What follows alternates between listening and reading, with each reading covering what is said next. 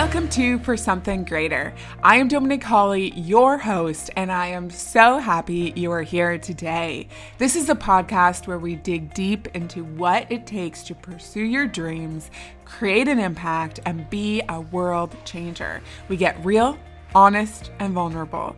We dig into the challenges, the roller coasters, the triumphs, and everything in between. So, grab your coffee or your green drink and let's dig into today's episode.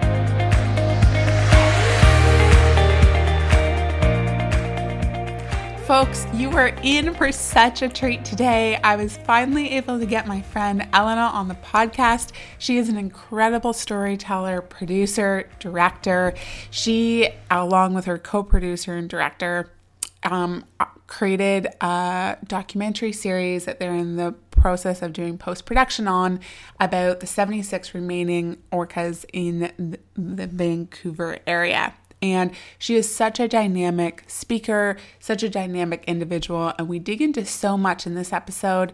She is um, really sheds light on her process and where she's come from. And it's been a really incredible watching her because I've known her for about two years, and even her process in two years from where she was to where she is now, it's, it encourages me all the time that we're constantly a work in progress. There's no final destination. And so this episode will be a really special one. So grab your coffee, grab your tea, whatever it is, and let's dig in.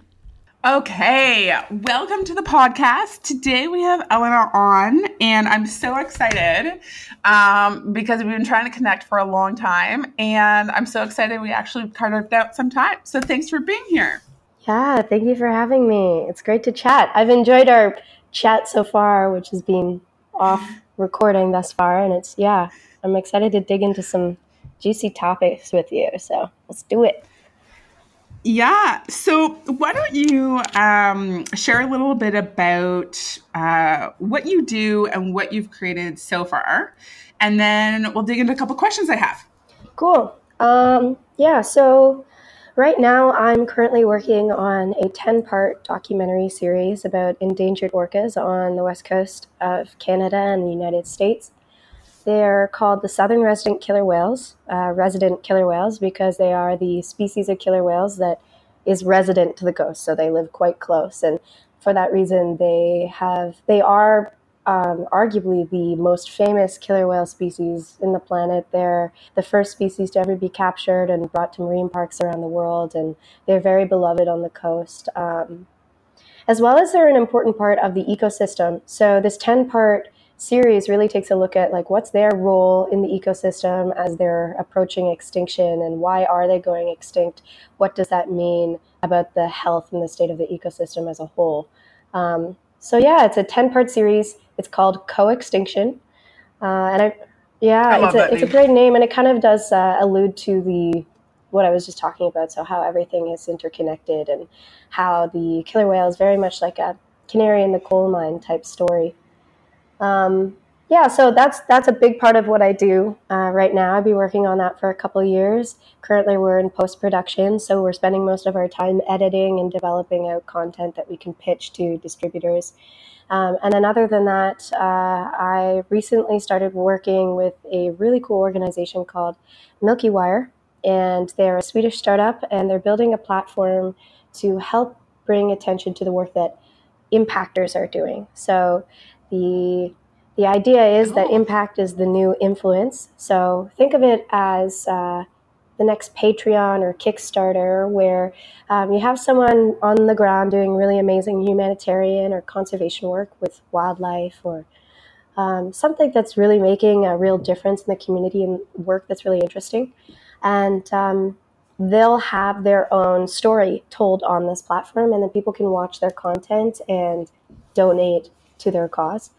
Um, so I'm working with them to help create content for that platform. So um, in about a week from now, yeah, I'll be That's headed so off great. to Africa to do some shooting of some impactors on the ground, mostly doing wildlife conservation. So it's a busy and exciting time right now with those two projects.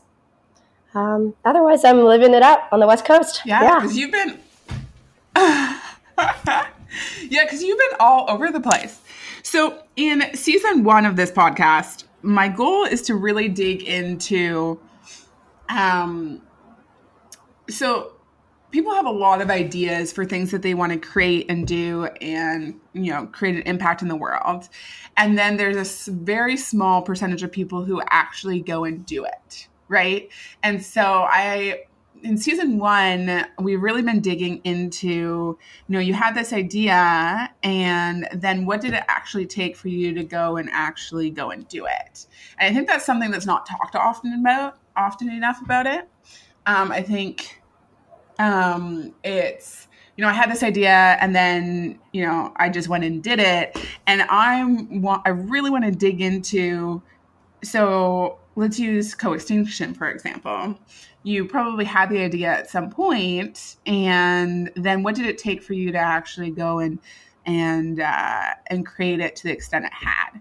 So, can you give us a uh, like the short background story of how co-extinction came into play sure, yeah. as um, an idea first yeah i think that's a, a, great question too that you're getting out there um, a big question for a lot of people who are who have these ideas but don't know where to take it um, yeah so co-extinction got started actually initially I was working on a project that I'd started up called One Species, and I was building clothing collections around specific endangered species. It was basically just I wanted to build a business, and then I found this cool way to to weave my passion for wildlife and the wild into clothing. And uh, the first species that I chose was the southern resident killer whale. To be fully honest, it was a totally arbitrary choice kind of Googled it and then was like, oh, this seems to be a popular species in, mm-hmm. in North America. Killer whales are cool. Like, let's let's let's roll with it. Um, but it took me to the west coast for a trip uh, where I learned about them actually on the water and with uh, the partner organization that I was working with, and that really connected me to the west coast and connected me to the killer whales and the issue at large on a much deeper and real level that prior to that, uh, you know, even though I was selling clothing and supporting the cause, I didn't really fully, uh, I wasn't really fully connected to it until then. Um, and I met my documentary partner out on the water. So she was working for the for the conservation organization uh, we were partnered with, and she was um, uh, yeah, she and I met, and it was actually her idea to make a documentary series. But it wasn't until a number of months later, both of us were back in Toronto, and she pitched the idea to me because she saw me as someone who uh, liked to go out and create my own stuff and a go getter, and um, obviously with an interest in this killer whale population as well. And basically, I just said yes and and went with it. Um, we weren't really good friends or anything at the time. It was kind of, uh, I it's it's funny uh, like uh, looking back on it now, and I remember at the time thinking to myself like, what am I, you know, what am I doing like starting this project that in this industry that I've never worked in with someone that I've never really worked with or even really know. All of the, um, you know, on paper everything was kind of stacked against me in that regard, but. Uh, it was kind of an instinctual thing. And I, yeah, I lo- I'm going to pause you here. I love, I love this because I think people often tend to just um, glaze over it. So you, when she, when she kind of pitched it to you, had you had any previous experience in filmmaking before that point? Um, a little bit. Uh, I studied engineering, but all throughout my my degree, and actually early on, even in you know in in high school before that, in my spare time, I was always making like funny videos. Um, so okay. yeah, I had had very amateurish experience and no real intention to go into the film industry whatsoever uh, until this project. Really? Eh? Yeah. Okay. So you had like, you know, some experience, but it had never had, and you had never considered making, you know, a documentary film before or anything film related. No, it was kind of a, to be honest, when I was younger, you know, it was like a, a fantasy idea I wanted to be, you know, I read a lot of National Geographic and watched all of the, you know, the, the David Attenborough shows. And so I had this vision of being a photographer, filmmaker, documentary filmmaker. Um, but it seemed, it, I, I just kind of like I think it was ambition and pressure to uh, live up to what other people saw me as because um, I was quite a, a, a, a, high excelling student in, in high school. So I, I kind of wanted to live up to that and got excited about the possibilities there. And so that's why I didn't pursue it um, until later. Yeah. Okay, perfect. So your partner came up to you, and what's her name? Gloria. Okay. So Gloria came up to you, pitched it, and then you just felt instinct wise that you this is something you wanted to take part of. Yeah, you know, you know what? Like upon I've thought about this a lot because Gloria has been an incredible partner to work with. Um, we both bring different skill sets and ways of being to the table as as uh, as partners and team leaders. Um, at the time, I think really what it was was both her and I really clicked on vision speak, which is mm. the ability to share an idea and get excited about it in a very honest and uh, real way, where you where you truly believe that you can go forward and, and, and accomplish what it is that you're talking about. Um, yeah, the dream speak. There's this like enduring optimism that both of us have um, and I think that that is, at least in my experience, a rare attribute um, in people. In people, like going out to create things, like this, like enduring optimism um, about what it is. And it's not. I mean, you could have, depending on there was definitely a dash of naivety in there. And I think that's okay. You know, naivety just means that you're going to make mistakes. But if you have enduring optimism, then you have the capacity to move beyond those mistakes. And we've definitely made a lot of mistakes. So, um, yeah, I think that. You know, enduring optimism and optimism as a term shouldn't be misconstrued into naivety. They're two separate things, but sometimes they do go together, and that's okay. Um, yeah. Okay. So you guys connected. And then if you were to look at it, what was the next thing that you started doing? Um, we met up in a coffee shop. Uh, we started talking about all of the unimportant things, like what we were going to name it, and uh, um, but we did start talking about how we were going to fundraise, um, and mm-hmm. that is the first thing that you need to do uh, when you're when you're looking to create a film. you need yeah. you need money and you need to be good at raising it. Um, so we started talking about raising money. We also started talking about team members. We knew that we needed to build out a team. We wanted to build out a team we started planning out what the documentary would look like. Eventually, it became clear that we wanted to make it a series. And then, you know, I was really pushing, like, let's go big with this. And Gloria was all on board with that um, because we recognized how, at that time, about uh, just under two years ago, there was a lot of global attention on the specific uh, population of killer whales. Um, and they really are representative of the Pacific Northwest as a whole in terms of ecological health and where uh, the ecosystem is going and our effect on it. So, um, this amazing, charismatic species, uh, so beautiful that so many people already connect with. Um, but also, there's all of this global attention and a need to uh, change things on on the West Coast. So uh, we saw it as this like really amazing opportunity to bring a story to the forefront in a big way. Uh, the timing was right and it was a beautiful story. So, um, yeah, so we decided we were going to go big with it, as big as we possibly could. And uh, we have pretty much since then just been building momentum uh, and continuing to upkeep that, that vision. And it's amazing to see how far we've come since. Um, but our first step was fundraising. So I could talk a little bit about that if, if you're interested uh, and the different phases of documentary filmmaking for anyone who's listened, uh, interested. Yeah, because you guys have done some really incredible things from Kickstarters. You got like a really large grant as well, right? Yeah, yeah. Um, and I think those things are always, it just fascinates me because, you know, you have this big vision and if you were to look at it, what was it that actually propelled that vision into reality?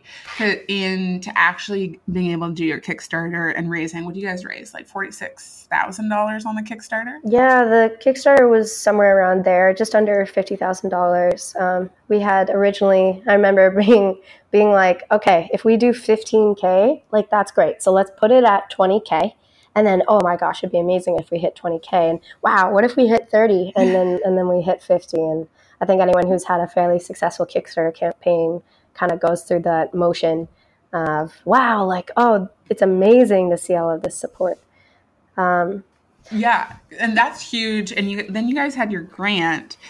Um, and if you were to look at it and the steps that you guys have created in what for you was the beneficial thing that because I'm trying to demystify mainly in my own selfish interest in what I'm creating, but I really think in the interest of other people who really have an idea, who don't have a lot of previous experience, will start and then they like run into something or something happens.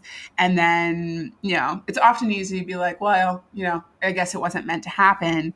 What for you, if you were to look at your journey, did you have in place or had you like experienced before that really set you up to continually re go back to the vision and then look at, you know, well, this is the next step to do. What for you do you think really set you up for success in that? Yeah, I think it's really that um, what I was uh, talking about before, which is that eluding op- optimism or naivety. I think to draw uh, a really cool analogy, something I, I, I like to use it as, a, as an example, in, is that when you're learning to to walk, you know? It's like expected that you're supposed to be able to walk but and you don't know at the time that like learning is difficult. Like if you look at um, people who have gone through some you know, sort of traumatic injury where they have to relearn how to walk and how difficult of an experience that is. And there's always the question of, oh, am I going to be able to learn how to walk again if it's a severe injury? Um, and compare that to the experience of if you're a, if you, when you're a child and you have just this like, enduring optimism around okay no like you're just going to learn to walk. Like it's not acceptable. You could you could take three years but you're going to learn how to walk. You could keep falling and um, you always get back up again. I think it's the the same kind of thing with with anything. Like if you set your your sights on something there's no reason why you won't be able to achieve it in some capacity. It might not necessarily look exactly how you in, envision it. Um, in, in, fact, it definitely won't. It will be some varied form of it.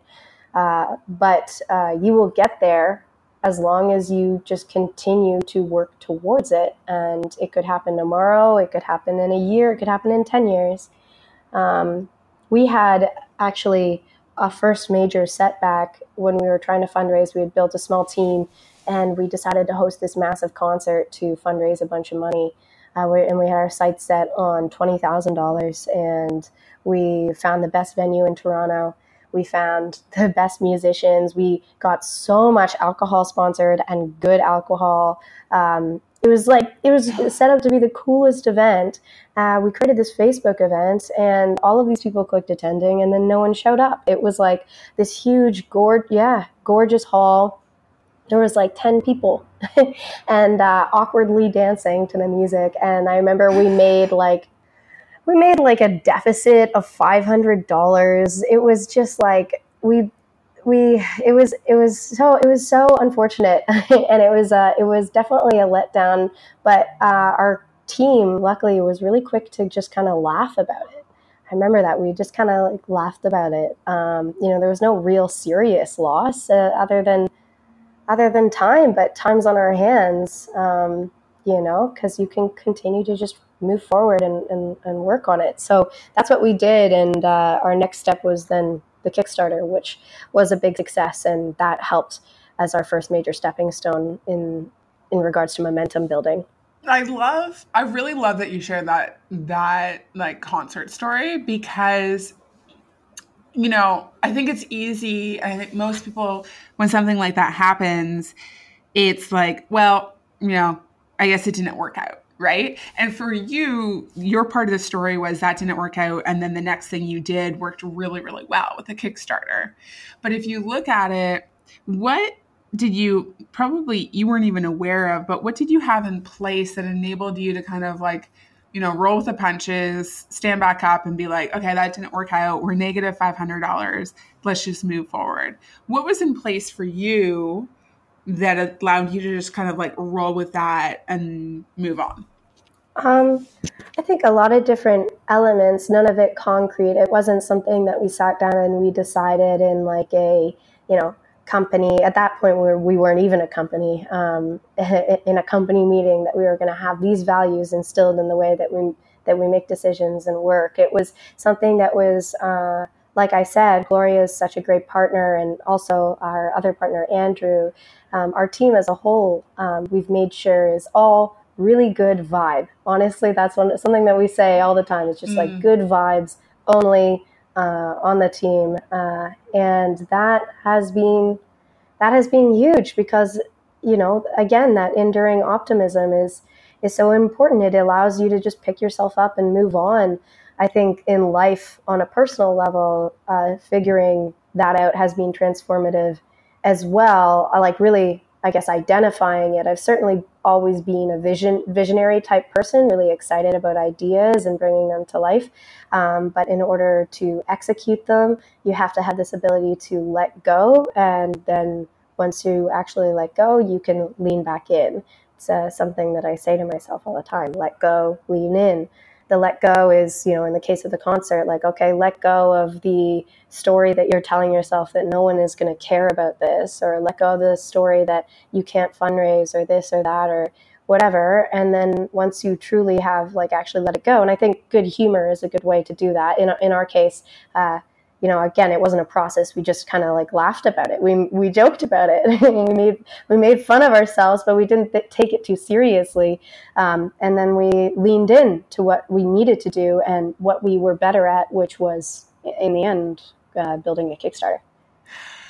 So, if you were to look at recently, like let's use the last like two months recently, what's something um, in your either in with co-extinction or even in your personal life where you've had where you've applied that like let go and lean back in. Because i think you know the concert's kind of a visible okay this didn't work out very well let i'm gonna like let go and then figure out what's next.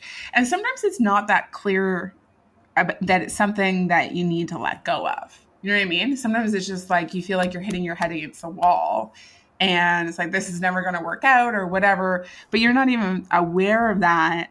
And then it takes a while to kind of uncover that. Is there anything recently that you that you kind of were working through with that?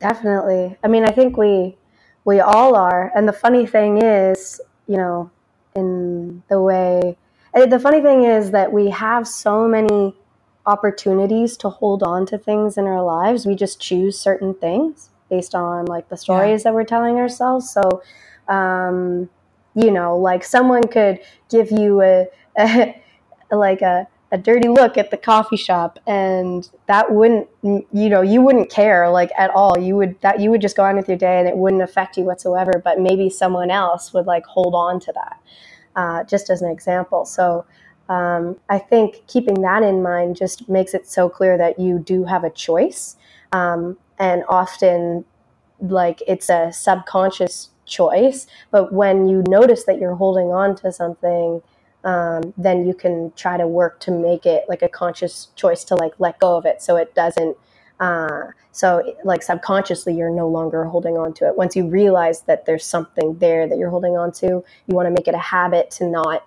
like hold on to it. Uh, for me in my personal life um, I mean, I I guess about two years ago, there's there's a lot of different things, but two years ago I found out I have ADHD. It made a lot of things make sense in my life. Um, that I had a lot of trials and tribulations that I had experienced um, suddenly made sense and things that I had been struggling with. Um, and since since then, it's been hard for me because that's such a, a label at times to like let go of that label um, and lean into whatever it is that I wanna I wanna create. Like, how do I not let that label affect me? It could be used easily as an excuse or as an explanation for why I'm feeling bad one day. It often comes up um, for me in that way. So, yeah, that's something I'm working on letting go of right now personally. Yeah. So it's interesting because I've been a secret stalker for two years, and so how how long ago did you move out west? Was it two years ago? Year and a half? Uh, I moved out west about a uh, literally a year and one month ago, actually. Today. Really? Yeah. Okay. Mm-hmm. So you and I connected very shortly before you moved out west, and mm-hmm. I remember we had very similar type conversations. Um, and and it's it's been interesting kind of being that secret stalker watching the progression um, and in my experience you're you're pretty open on social media about what you're going through and obviously to a certain extent um, and so in the last year what it, what's what's helped you really handle the amount of ups and downs that come with uh, with the creative life and really pursuing your passions. And I think there's something recently you wrote about um, moving out west and the West Coast life um, that really impacted you versus kind of how you had created your life in Toronto.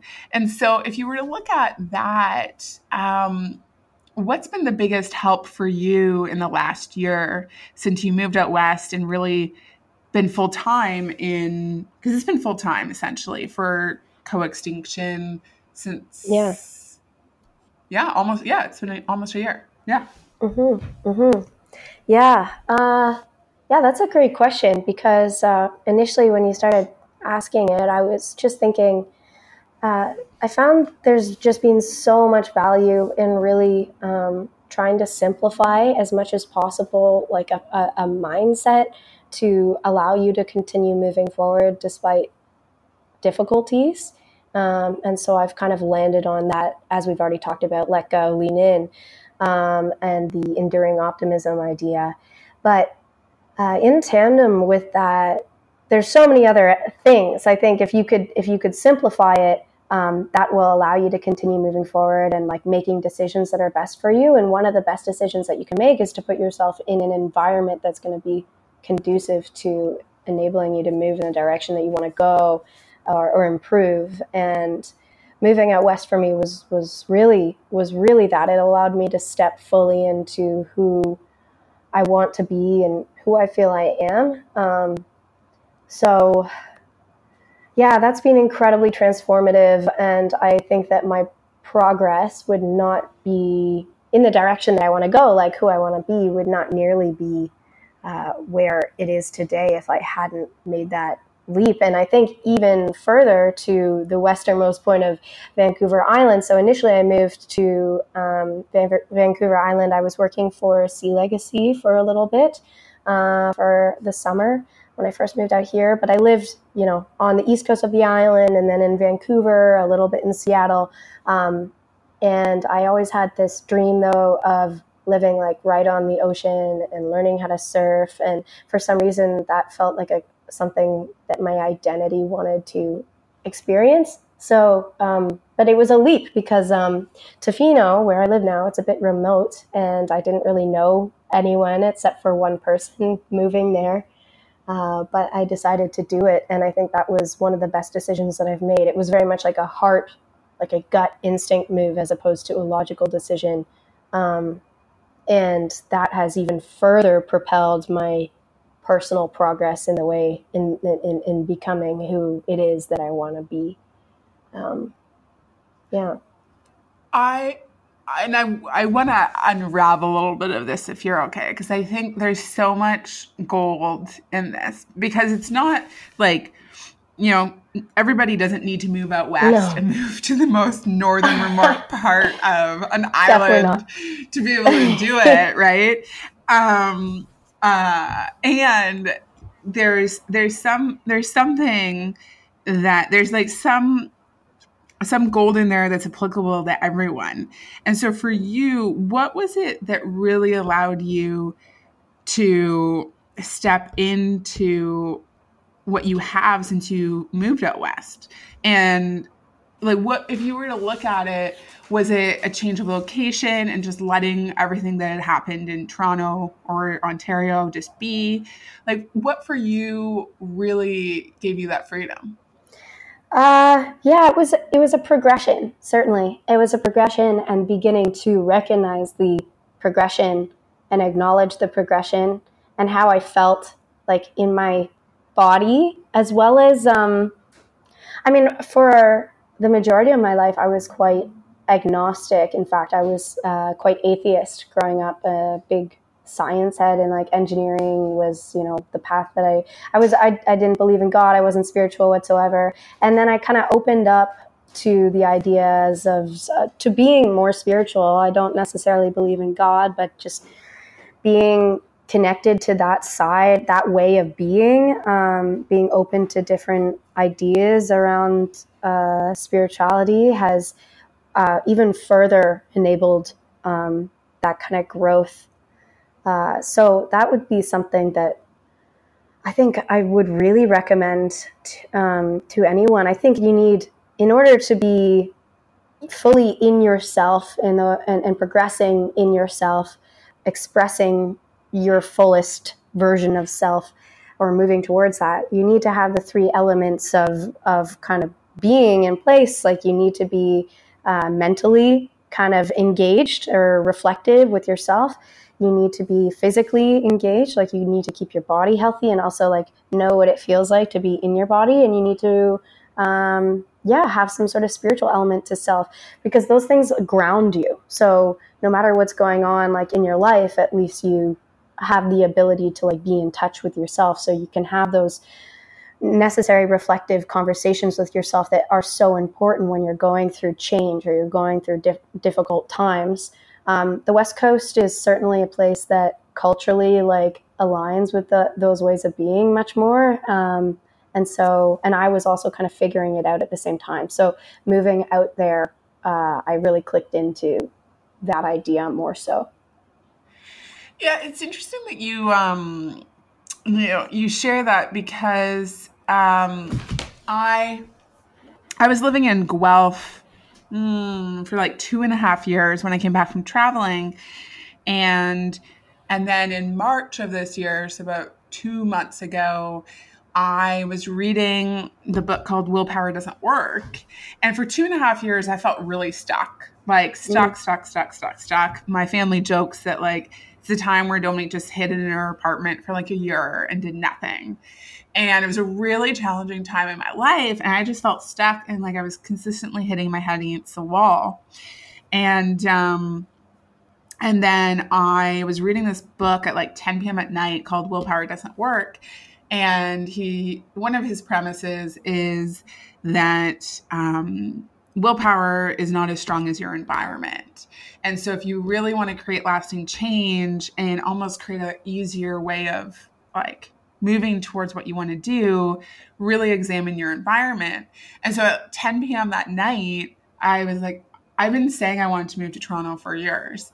At 10 p.m. that night, I was like, I'm going to move to Toronto. And it made no logical sense. Like, I was living rent free in Guelph. Like, it, I had no job opportunities in Toronto, like, nothing. It made no logical sense whatsoever. And I was just like, I'm going to move to Toronto. Like, that is the env- my environment right now is not conducive to anything I want. And I think for so long, for two and a half years, that environment had really been a place where I experienced so much anxiety and depression that it was just that time. It was just like, I have to go and really shift it.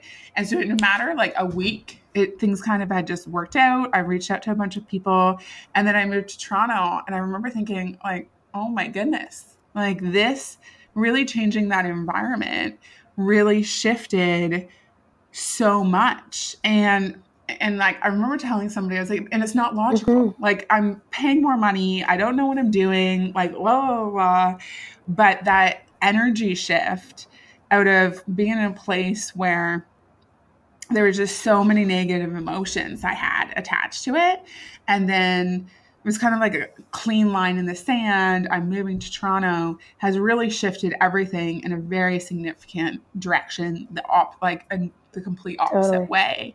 And so it sounds like for you moving out west was that environment. Totally. Yeah, I completely align with your story and moving out west and then even more so moving to Tofino from Vancouver. Similarly, like nonsensical, like log- logically, um, it doesn't make sense. After that experience, I came up with this rule for myself in life where if you have a strong pull in a particular direction that's like heart or gut instinctual, but the logic doesn't necessarily play in, like if you have a decision, an, if you have an important decision to make, you need to follow. It's the classic saying, like you need to follow your gut, you need to follow your instinct, and you need to do it. And then the rest will fall into place afterwards. Like you can figure out, you can logic it out, you can come up with the steps um, once you're once you're there. It's like the building the, the the the plane as you like jump off the cliff first and then build the plane on the way down idea. Um, which sounds like that makes it sound so risky, but at the end of the day, like you know, you could have moved to Toronto and been like, oh, this doesn't this this this is actually really hard and, and not what I need. It, this wasn't a good choice like I thought it was, but I'm gonna move back. Um, same with me for Tofino. Like I set I set up some um, some uh, safety mechanisms there. Like I got uh, I didn't lock myself into like a year long rent. I got like a, a three month uh, situ- living situation, and I said I would make a decision at the end of three months. What ended up happening was my you know, I was so right on moving forward in that gut instinct that it was like a week in and I was like, oh my God, I'm going to live here for the rest of my life kind of thing. I knew, I knew right away. Um, and everything else like started falling in place along with that. But yeah, yeah, I love that story about, about moving to Toronto. It's, changing your environment is so important, um, especially if you're going through a hard time. I think if you, from personal experience, like when I was going through a really difficult time, mostly that was in university. Um, I was in the college environment.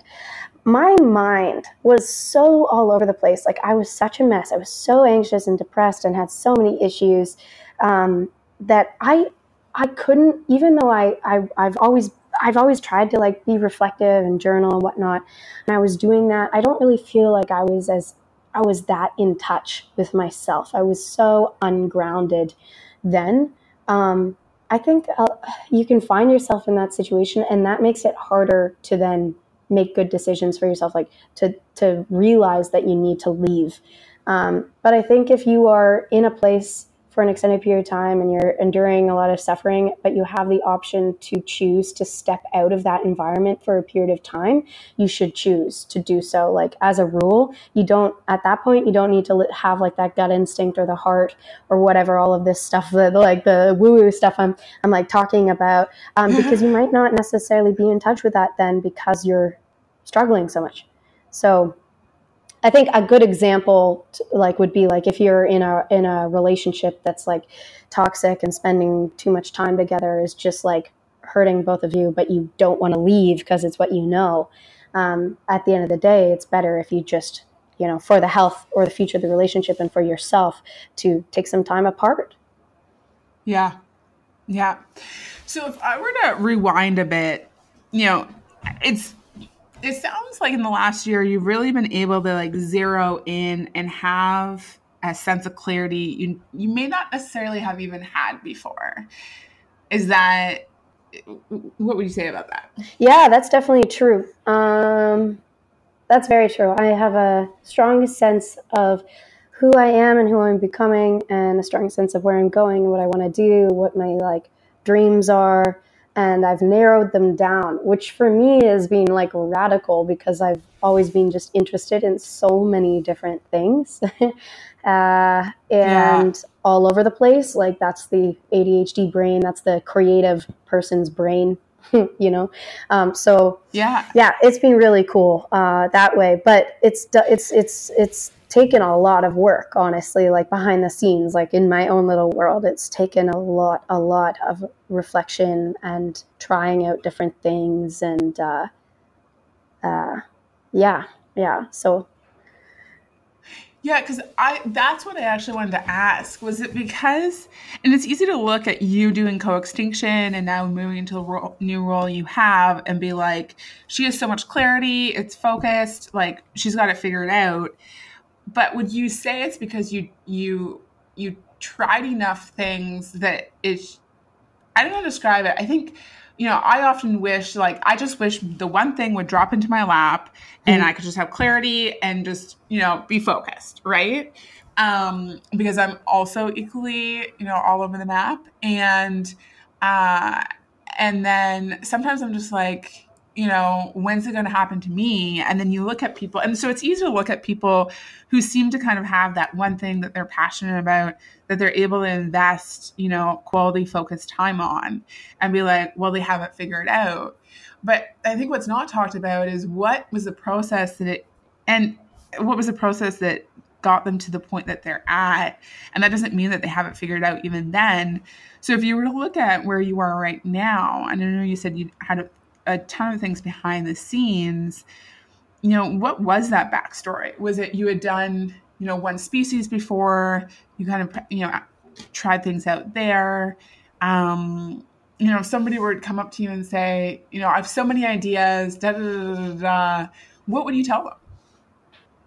Yeah. Um, yeah, I've had so many ideas and executed quite a number of them in small ways and big ways in some capacity.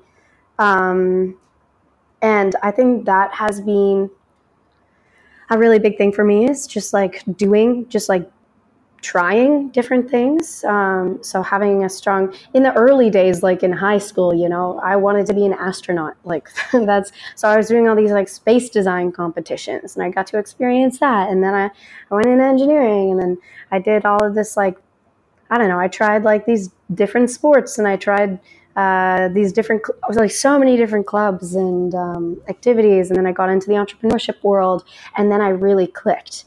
Um, but it wasn't like a full click, but there was like something there that was this that felt distinctly different. Um, it was a stronger pull, and I felt like I had found a home. I was like, these are my people, you know, entrepreneurial people are my people.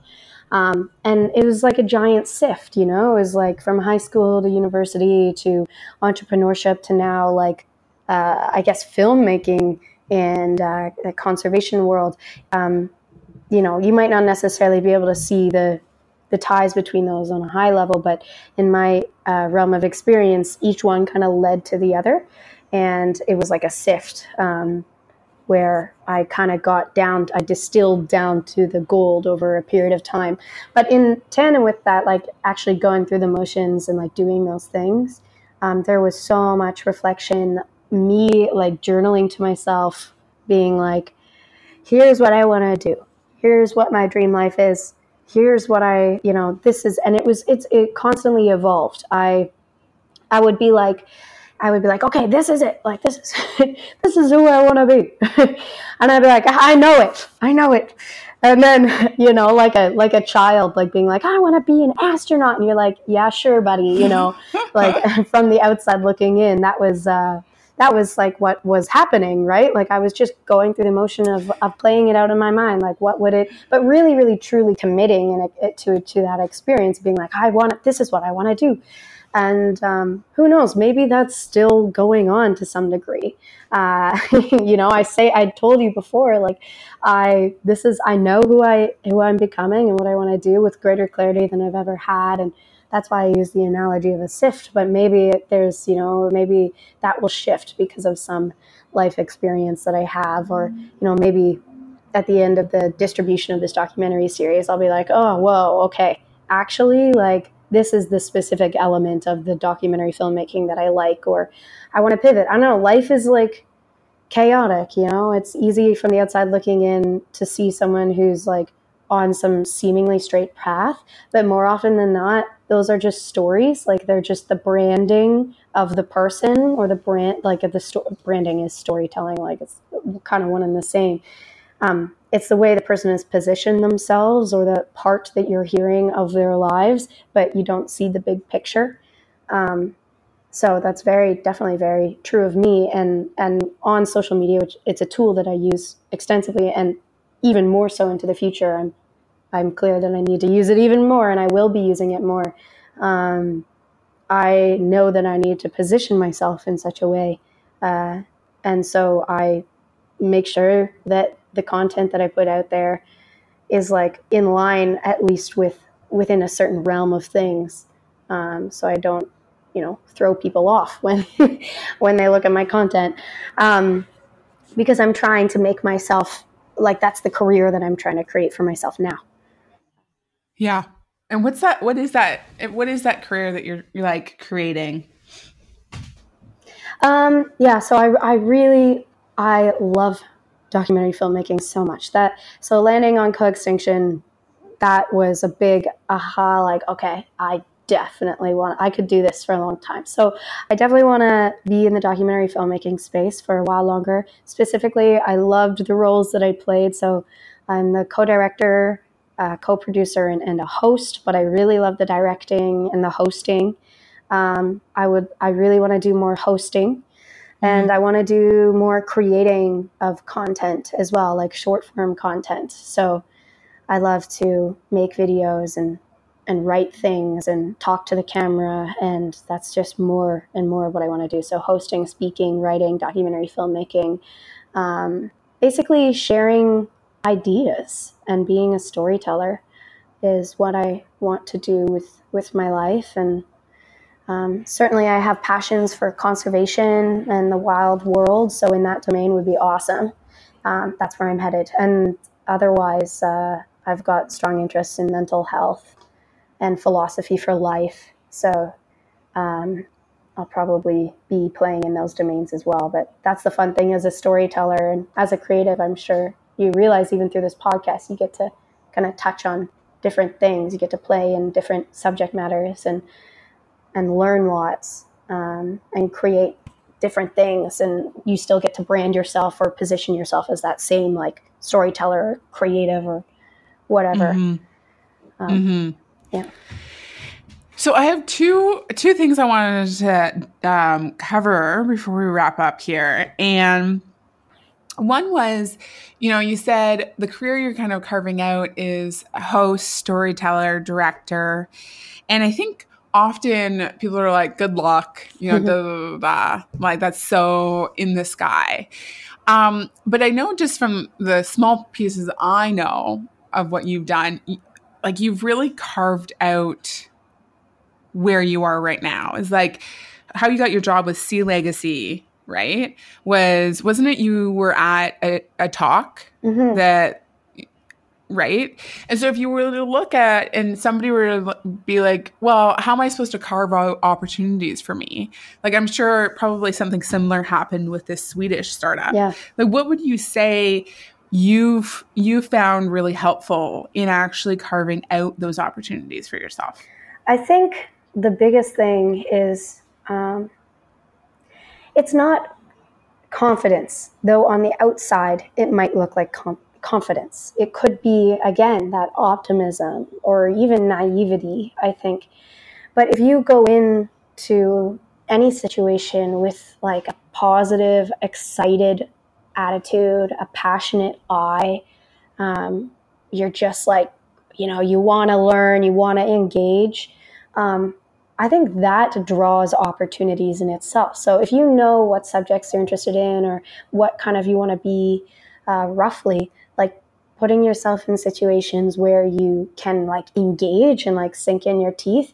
And then when an opportunity arises, like, or there might be an opportunity arising, like be the reason like you can even if you have no experience in that thing like you can be confident. You can be confident because there's so much power in the desire to learn. There's so much power in, in genuine passion and excitement and i think just by showing that uh, that that is that is more you know it's it's it, when when when people are hiring you know people for their for their company you know they often look at the skill set and then they look at the attitude and uh, attitude matters so so so much. Um, and I think if you have the skill set, like that's a that's a definitely valuable. Um, you know, you have more chances of getting more opportunities if you've got the skill set and you're putting yourself out there in a really positive, engaged way. But for example, uh, yeah, with this uh, Swedish startup, um, they contacted me over Instagram, uh, and it was initially like pretty unclear, like what our relationship was for literally like eight months. um, yeah, it was a long time. We were talking, oh, wow. and I was helping them, uh, consulting with them, like just voluntarily uh, to help them with their platform. But I really believed in what they were creating. I saw the vision, and I communicated that enthusiasm to them on multiple occasions. And it just so happened that my skill set lined up so well with what they needed, and they connected with my personality, my enthusiasm, my confidence uh, around around the, their idea and my my desire to connect with. Uh, that they ended up giving me this incredible opportunity, which is now you know turning into this really amazing job that I'm going to be uh, doing. Uh, so, yeah, does does that make sense? Like, just like I love it, and it reminded me. You know, I consistently have to remind myself because I'm a huge mm. perfectionist. Mm. And so, even with this podcast, I'm like, this is not what I want, right? It's like there's so many things missing in my head for what I think I want the podcast to be, or even in like the documentary I'm making, right? Um, and then I just consistently remind myself is like, I, you know, whatever I'm developing now will open doors for mm, something totally. in the future. And so, because it's so easy for me to be like, it's not working, and just like pause it and be like, whatever, I'll come back to it. But I'm like, yeah, you know, probably the first however many episodes of the podcast aren't going to be great, right? And that's okay because I'll have learned so much from that. And it shows a background when I go and have conversations with people that, you know, I've invested time and all that stuff into whatever versus like oh this is something i want to do and i have no background experience or skill set. And so i just consistently remind myself like it's okay dominique that it's not perfect. It's okay that it's not even close to what you think you want it to be. It's okay. I just need to take this one step in something that i'm passionate about. And then when i take that step then i have the next step. And so in what you said about creating those opportunities that's what came to yeah. me mind for me. Embrace like, the okay, suck.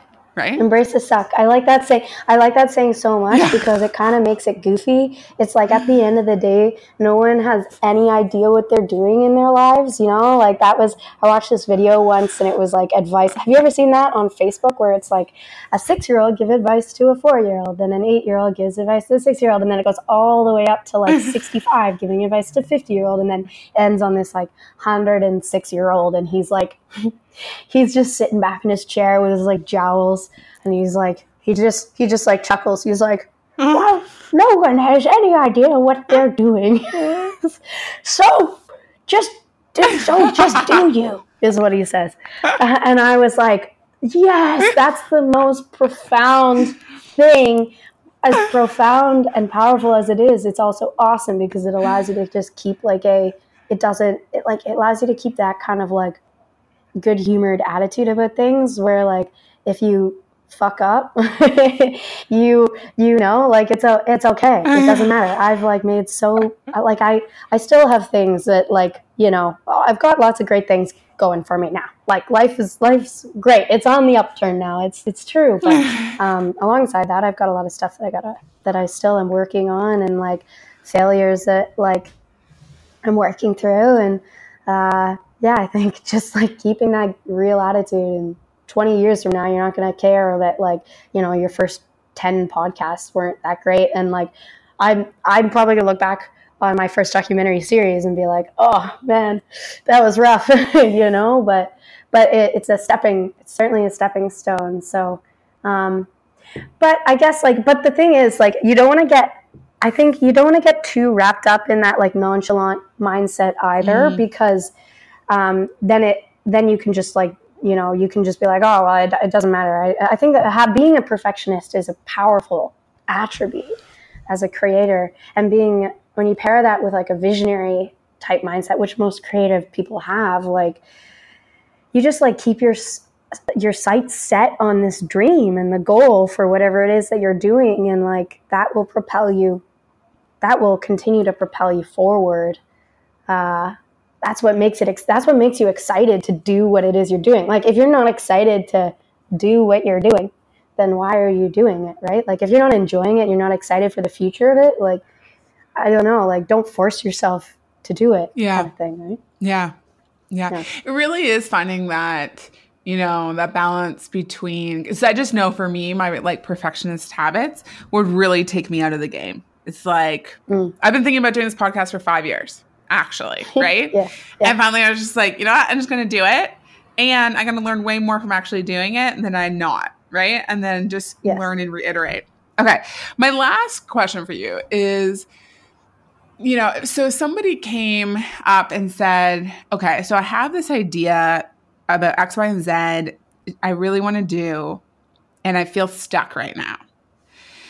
Eh, with everything that you've kind of experienced, everything that you've created in the last two years, what would you say, not necessarily even strategically, it could be strategically, but what would you say are like the two or three things you would suggest um, for them to do in in actually making what they want to create a reality. And I know that was really vague, but I'm sure you'll be able to pull some gold out of that one.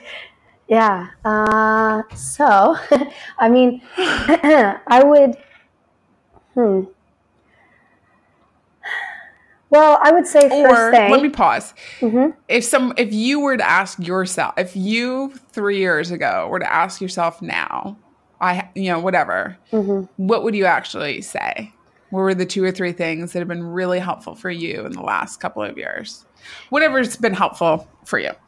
Yeah, I would say, contrary to what you might think initially, is like if you're stuck, like, oh, you need to figure out like why you're stuck. You need to you need to make up you need to make a plan and develop out like what what it is that you're trying to achieve or go for but rather i would say you just need to do some small some small thing in that direction like you actually just need mm. to do mm. it in some way um, and like and like get excited about doing that um, i think i think that's the most important thing because that kind of that that plants the seed of momentum and momentum is really what you need to pull yourself out of a hole like to get unstuck like you mm. you need you need I mean, you, you need momentum if you want it to, to happen relatively quickly. Like, I'm not talking about like a couple days, but like if you want to, like, if you're committed to pulling yourself out, like momentum is like the most powerful tool to make it happen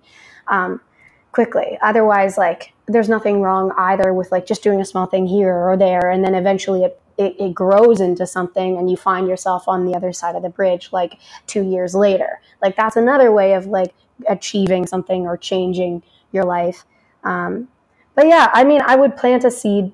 I, I, would plant a seed of momentum. I would plant a seed of of, uh, of, of, of a vision of of an idea or of a way of being, or plant a seed of a habit. So um, that could be, you know, as small as like setting up a conversation with someone who could give you like advice or thoughts to like you know signing up for some class depending on whatever it is that you're doing like signing up for a class or like signing up for a race or um, you know like buying buying yeah. the gear like i think that's like something that people do regularly but it tends to be a bit of a, a cop out but i think that it can help some people is just like investing in it like buy the journal buy the microphone buy the gear buy the camera mm. um, just take baby mm-hmm. steps forward um, yeah and then yeah. again just like be like allow that to feed your like excitement and your optimism and even if you don't have money if you don't have time like if you can just do those small things like you make space for things that are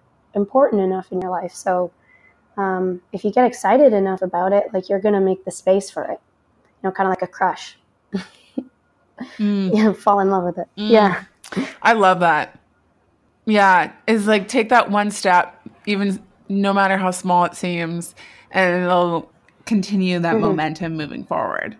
I love that. That's actually so great because I the first time I mm-hmm. ever shot for this documentary, I was like, it doesn't make sense for me to shoot. And then I was like, no, Dominic, I'm just gonna go. I don't know what I'm doing.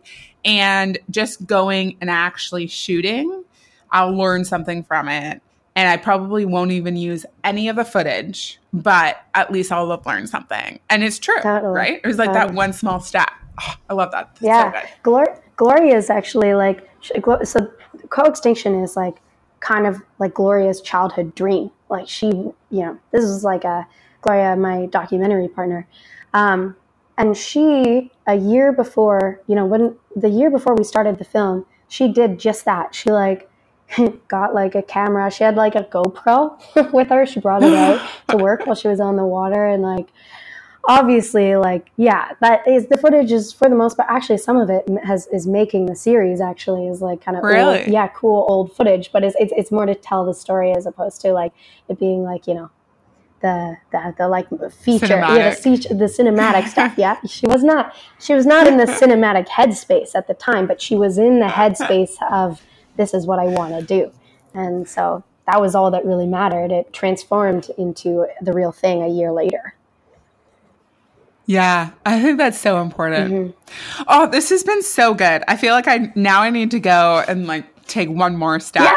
Yeah. Um and I'm like, okay, I'm gonna go do yeah. it. Um that's so great. And I really, you know, I always like to end these really acknowledging, you know, the person I interview because I think the more I've dug into actually following what I'm committed to and what's important to me is uh, it's it takes something to actually face what's in your way of creating what you want, right? Like there's a lot of um, stuff you need to process and things you need to sit with that sometimes are way easier just kind of put in the corner and go do something else. And um, and from everything you've shared in the last hour, like it sounds like you really took that on and it's not easy. And like sometimes I'm like, I'm just gonna hide in the corner and just ignore everything that's coming up right now and, you know, deal with it later.